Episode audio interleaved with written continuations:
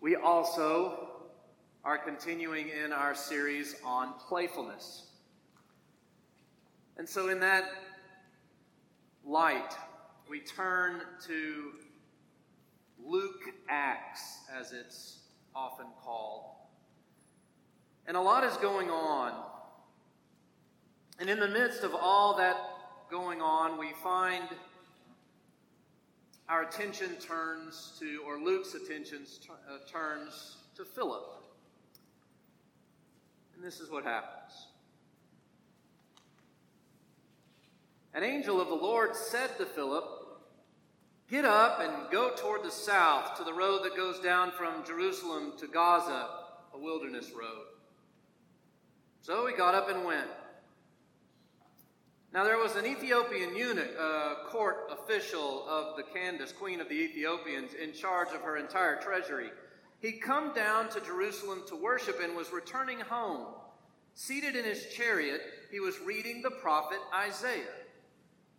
Then the Spirit said to Philip, Go over to this chariot and join it. So Philip ran up to it and heard him reading the prophet Isaiah, and he asked, Do you understand what you are reading?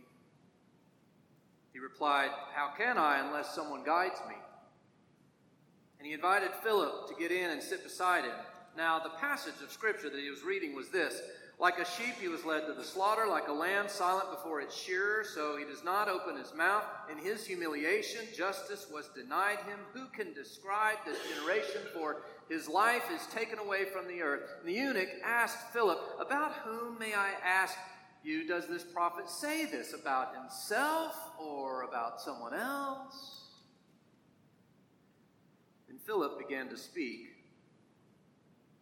And starting with this scripture, he proclaimed to him the good news about Jesus.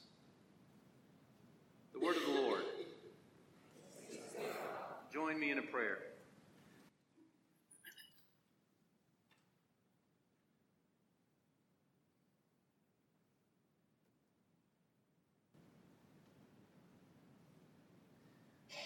In this moment, we pray, O oh God, that you might speak to us that you might help us depart from our frenzied schedules, our heavy responsibilities, the things that weigh heavy on our soul and in our hearts. We might be removed for that, if only for a moment,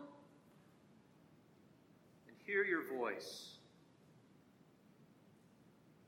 Know your spirit that playfully walks into our lives, begins to dance. This we pray. Amen. So, this encounter between Philip and the Ethiopian is part of a larger story that begins at the beginning of this chapter in Acts with uh, Saul, Saul persecuting the church. This is the same Saul that later has a conversion experience, in fact, just a chapter later, and becomes Paul and becomes a, a big supporter of the church. But right now, he's still Saul, and he is after church people. He is on the hunt for church people. And Luke, the author of Acts, tells us that Saul is splitting up and scattering all these new followers of the Jesus movement, and they're scattered all over the region. And it seems as if Philip is one of those. Luke goes on to say that Philip decides then to go down to Samaria and preach Christ to them, which is interesting. In other words, right away, we're starting to see the gospel go to places that it was never expected to go. None of the apostles, Philip included, expected to go to Samaria. None of them. Earlier on, Jesus is in fact the one that told them not to do that. Early in Matthew chapter 10, when he gives them the mission of the 12, he says to them, he says, Don't go to the Gentiles and just stay away from the villages of the Samaritans. Just leave the Samaritans alone. Disciples then, like Good little students, write that little rule down. Okay, got it. And yet, here Philip is. Wasn't supposed to be here, didn't expect to go here. What got him there? What is it that allowed him to think to go there? Why did he do it? What bubbled up in him that moved him to a place where they didn't expect to go? Luke goes on to say that his ministry there was highly successful. So successful, in fact, that Peter and John come down from Jerusalem to check out all the goings on, what's happening down there. They go down, and as the story goes, they baptize many, and they return to Jerusalem with great rejoicing, all except Philip. Philip keeps going. Philip instead decides he feels led to keep going south. It seems, as Professor Will Willimon points out, the restless spirit has other things in mind for Philip, so he keeps going. Why? Why not just go back to Jerusalem with Peter and John? Why, why keep. What is it that led him to do this? Why? Willimon goes on to say that Luke's audience once they get to the point in this story where Philip runs into the Ethiopian, Luke's, Luke's audience would have been absolutely fascinated by the idea of meeting an Ethiopian, captivated by this notion, because Ethiopians in that day to the Greco Roman world were kind of thought of as, as exotic people from a faraway land. They were, they were exotic and surrounded by mystery and not only that, but a eunuch, as Luke points out, being a court official of a royal, a royal official of the queen of, the, of Ethiopia herself. Boy, that just, how cool is that? They would have just been taken in. In other words, the basic reader of Luke would have seen this as Philip needing an exotic, mysterious, royal person from way off on the edge of the world. How cool. Yet the question remains what led him to do it? I mean, if he wasn't supposed to be down in Samaria in the first place, as Jesus said earlier, why? What? What led him to this? Mean, why even talk to the guy? He ends up baptizing him as the story completes itself. Something he also didn't expect. Interestingly enough, something similar, if not similar, if not an exact parallel replica of this experience, happens to Peter a couple of chapters later. Same thing happens to Peter. Peter's sitting in his house, minding his own business, right?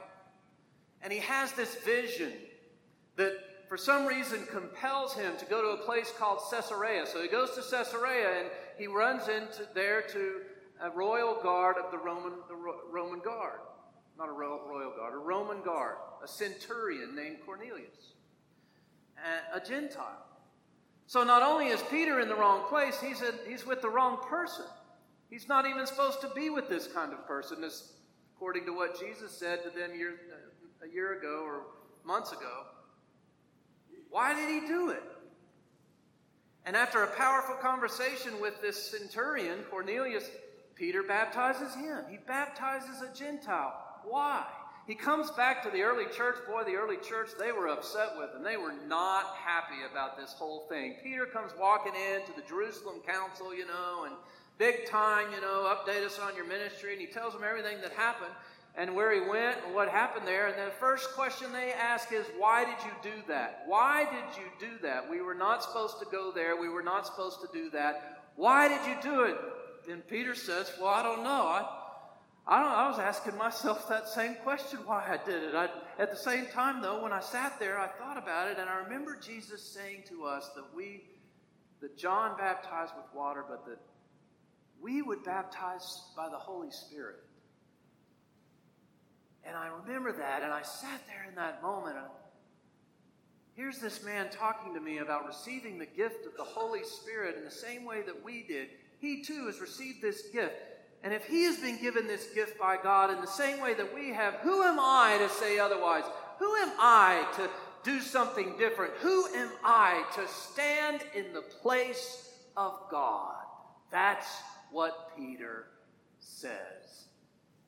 And I can just picture Philip running in right after that. It's not recorded, but I can, I can just see it. I can see Philip running in right after Peter gives this whole account of why he did it, saying, Yeah, you know what? That same thing happened to me. Same thing, except I wasn't in Caesarea. I was in down, down just out of in Samaria, and I ran into this Ethiopian. wasn't a centurion, but it was an Ethiopian. I ended up baptizing him. I don't know. I just I felt like, and I get right. I'm so glad that this weird stuff isn't just happening to me.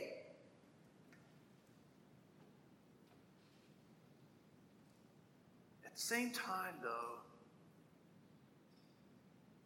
what exactly was it within them that got him to think like that in the first place? What was it that helped them look beyond their own expectations and understanding of what they thought they were supposed to do and see something completely new? Why couldn't they just follow the rules? What was it? Well, the answer's simple. Their door was open. It's as simple as that. Their door was wide open, not just to other people.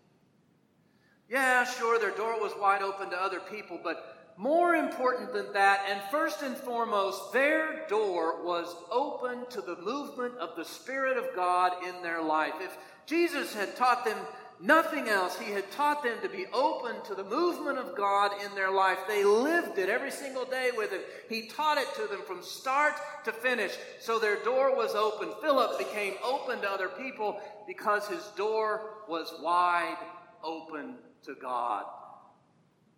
If you hadn't recognized it, there's a reciprocal relationship between those two things. I believe that to be the case. In other words, when you are open to other people, you become more open to God. When you become more open to God, you become more open to other people. When you close yourself off to other people, you close yourself off to God. You close yourself off to God, you close yourself off to other people.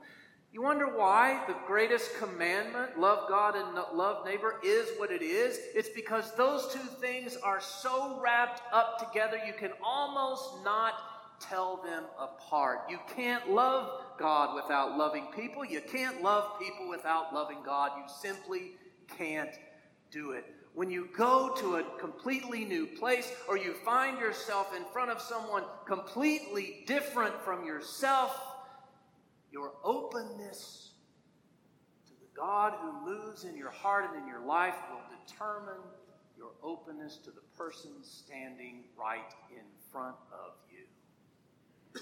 An open door is a sign of a playful faith. Philip went where he went and met who he met because his door was wide open. Something we really struggle with. Dr. Jacob Hammond, who I've used through this series, is he talks about how we come up with all kinds of reasons to keep our door closed to one another.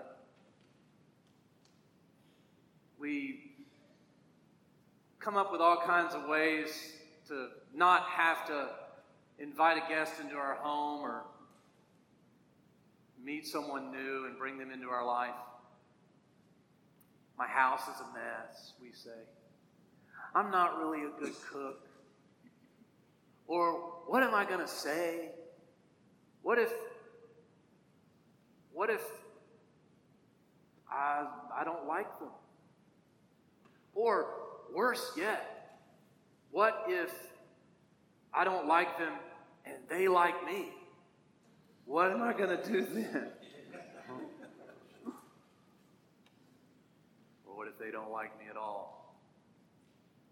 What if what if, what if we come up with all kinds of reasons to keep our doors shut. Yet, here Philip is doing the opposite.